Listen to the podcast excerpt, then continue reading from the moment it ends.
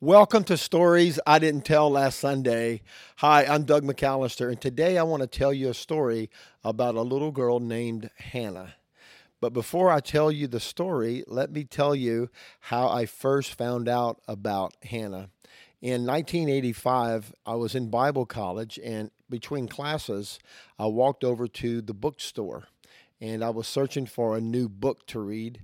And I found several that caught my eye, but one in particular stood out from all the rest. So I picked it up and I began, I began to thumb through it, uh, and it captured my attention. So I bought the book, I think maybe five or ten dollars, uh, and I added it to the books that I was reading. And it was a book called Hinds Feet on High Places and the author was Hannah Hurnard. Here is a copy of that book that I bought in 1985. I don't think this is the same one that I bought 40 years ago. It may be, I'm not really sure, but this is the book, uh, Hinds Feet on High Places by Hannah Hurnard. I would encourage you to read it because it is uh, it is an allegory about our walk with Jesus. So let me tell you Hannah's story.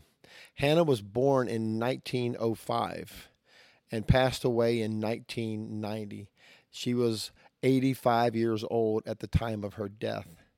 Well, Hannah grew up in a Quaker family in Europe. Her dad and mom were wealthy business people, but they were devoutly devout followers of Jesus. Uh, so Hannah grew up in a very conservative evangelical home, but she never had a conversion experience of her own. In fact, in her autobiography, she tells the story that until she was 19, she grew further and further away from her family's faith and even denied the existence of God. She had a stammer that she was born with and unable to communicate clearly and always felt like she was an outsider and she was consumed with fears about life and darkness and death and everything in between. So her life was a torment. Well, her dad and mom made her go to church every Sunday, and she wrote that she always dreaded Sunday because she didn't understand what the preacher was saying or the validity of the Bible or even that there was a God. When she was 15 years old, she decided that there wasn't a God and announced it to her family but her dad and mom continued to love her and raise her and bring her to church. Well, in uh, when she turned 19, so this is the early 1920s, uh, there was a meeting held for the Quakers, sort of like a week long evangelistic event uh, that they called the convention and it was in a little town called Keswick. And her dad asked her to go with her, knowing that she was an unbeliever and agnostic, but had not given up on Hannah's faith. She decided to travel with her dad to treat it as a vacation and made a deal with him that she would attend the morning service and the night service, but the rest of the day she would have to her own to be able to explore the town and walk through the woods and the trails. So dad agreed to let her go. Well, the meeting had concluded. It was a week long event, and she was more bored than ever with the church and with God. On the very last day, she went to the meeting, and instead of a preacher, there were 12 missionaries men and women who had been serving in foreign fields, each telling stories about the miracles that God had done in their ministry and the salvations and the many works that they had witnessed as they served as missionaries. Each one told a different story, all with the same theme that the power of God is real and He'll work in the life of any person that believes. Hannah says she thought to herself, Yeah, that may work for everybody, but not for me. At the end of the missionary service, the MC got up to close out the meeting and he ended it with an altar call and he said, If any of you young people feel called to be a missionary, I want you to stand to your feet. And she says she looked around the large tent where they were meeting and there were hundreds of students and college age kids standing up all over the tent uh, auditorium, um, making a public uh, profession of their call to the mission field, which made Hannah squirm in her seat. But then the next question came, and this is the one that caused her public humiliation. The MC of the event said, If you are a parent with a child that you think is called to missions and you would like to stand for them, I want you to rise to your feet. Well, hundreds of parents stood up, including Hannah's very own father. He stood up to announce to God and the world that he believed that his children, he had 11, 11 children at the time, uh, and that he believed that one or many of them were called to missions. This made Hannah furious. She got up from her seat. She ran out of the tent back to the boarding house where they were staying, locked herself in her room, and she told God, God, I don't think you're there, but I am publicly humiliated by what my dad just did to me. And God, if you're real, you better tell me right now, because if not, I am going to uh, lose my relationship, not with, just with you, but even with my own father. She said she sat there on the floor crying, and she saw a Bible out of the corner of her eye, and she picked it up. And she said, God, if you're not going to talk to me, then just talk to me through this book. And she randomly opened it to the book of First Kings, to the story of Elijah, where he was preaching to the Israelites to make a decision whether they were going to serve Baal, the false god, or the true and living God. And she knew that was a message for her. Would she serve the God of this world, or would she serve the God of the universe, the Creator? She said something began to happen. Within about 30 minutes, from 1 o'clock that day till 1.30, she prayed on her knees.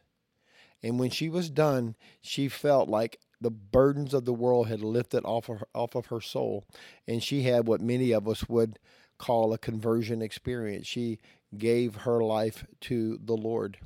Well, she got up from her prayer and she went and told her father what happened. And she said nothing on the outside had changed. She still had a stammer. She was still consumed with fears. But inside, everything had changed, primarily her outlook and her embrace of faith. She would write later that I think God was waiting for me to come to Him in my weakness, with my stammer and with my fears, and offer that to Him before I would find a divine connection to Him. A few years later, Hannah went off to Bible college.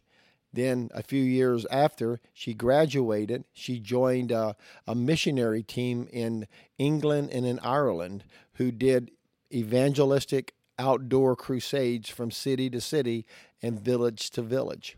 She traveled with them for several years. One day in one village, she'd gone up to pray in a town in Ireland at a beautiful spot in the mountains. And she said in her writings later that that moment came where she was alone in those mountains and she heard the call of God to be a missionary.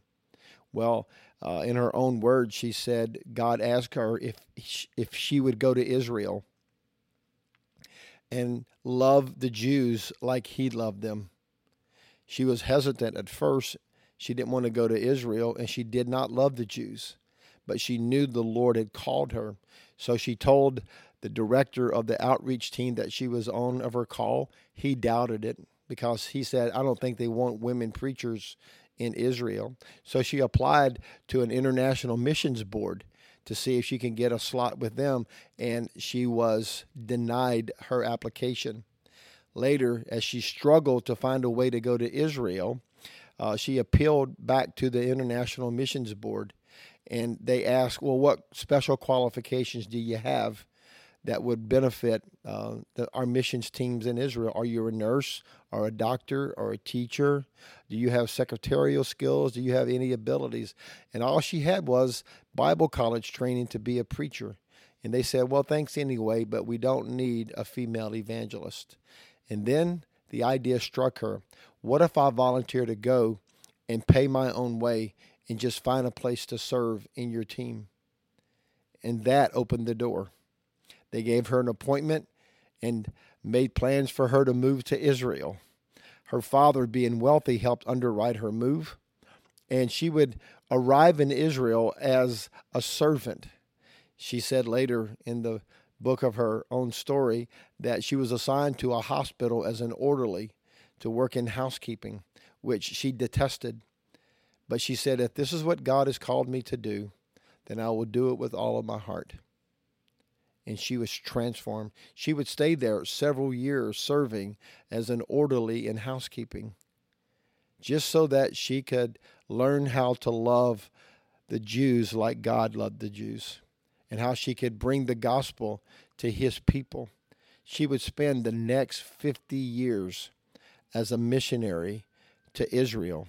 She was there from uh, the 1920s all the way to the 1970s. She would spend the bulk of her entire life serving in Israel. She would make journeys home every couple of years back to England to visit her father and to rest from her missionary work and to raise funds for her next trip. And it was on one of those trips where she had a layover in Switzerland. She was driving across Europe and had friends in Switzerland, and they allowed her to stay in their home in the mountains. And in the middle of her missionary journey, in the 50 years that she would spend in 1955, she wrote this book that I mentioned earlier on, Hinds Feet on High Places. It's the it's sort of the seminal work of her entire life is captured in the story of this allegory. It's inspired by a scripture in Habakkuk chapter 3 that God said that we he would treat us like hinds feet on high places, which means the the steady feet of the mountain goat who's walking into the high places of the mountains. And you probably have seen on television how some of these mountain goats are able to scale high mountains with very small places for their feet to land, but they get to experience the height of the mountains.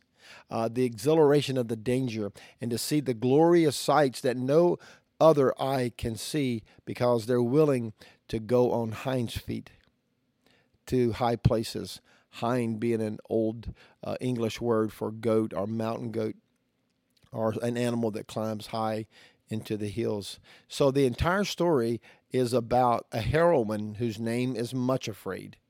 It's a it's a story about Hannah's own life. She called herself Much Afraid, and she had two constant companions on the journey to the high places, on the left and on the right, sorrow and suffering was her constant companion. But on the way to the high places, she knew that she was going to meet the Good Shepherd. And there, when she got to the highest point, that he would transform her, much afraid, and her two companions. I don't want to spoil the ending for you. It's well worth the read. The journey she takes from the valley all the way to the heights of the Good Shepherd and the transformation that takes place is a beautiful allegory of how God takes us in our fears, in our doubt, in our struggles, and in our shame, and uses those very things as transformational agents in our life. Our suffering and sorrow along the way to the high places becomes the very catalyst for our transformation. I don't want to spoil the ending, so please go read Hinds Feet on High Places. It's Hannah Hurnard's life's work. Uh, it's still in print to this day. Uh, millions of copies have been sold, and it's well worth putting in your library. Uh, let me add a word of caution. Uh, if you read some of Hannah's other works. As she grew older, she moved to the United States and eventually passed away in Florida. And some of her later works veered deeply into uh, error. And I just want to warn you of that. In fact, some of her last books are, aren't even now sold in New Age stores uh, because she left the mainline interpretation of the Bible. But at that moment in her life, she had a clear picture of who Jesus was and how it affects our life. And I wanted to use that as a cautionary tale for you. Hannah, in the latter parts of her life, relied more on her inner voice of hearing from God than she relied on the Word of God. And we are all capable of doing that. That we get so spiritually set in our own ways that we forget that God's Word is source of our faith and not a word from God. Now, God spoke to Hannah, no doubt. as a young college student, my life was forever impacted by the story of Much Afraid and her journey to the high places. God never discounts the good that we do just because we make error in other parts of our lives. And I want to give Hannah the credit that she is due. God is our is our judge and he is our only judge. So I want to celebrate that wonderful book that she left behind that has influenced millions of believers, but also use her life as a reminder that we should always keep our eyes focused on the Word of God. It is our rule of faith. So I still give my wholehearted endorsement to Hannah's book, Hinds Feet on High Places, and the work that she wrote in the latter part of her life's life in the 70s and 80s of her life may be in question. But the truth that she told in that book is a story of God's redemption on in Hinds feet on high places. So where are you today? Are you traveling up the high hills and do you have travel companions like suffering and sorrow who's ever with you? Do not despair. The love of God walks with us every step of the way, and the transformation that Hannah spoke of in her book awaits us all. And keep your faith solidly grounded on the Word of God. And that's the story of Hannah Hurnard, the author that I met by chance in a little bookstore in a Bible college in 1985.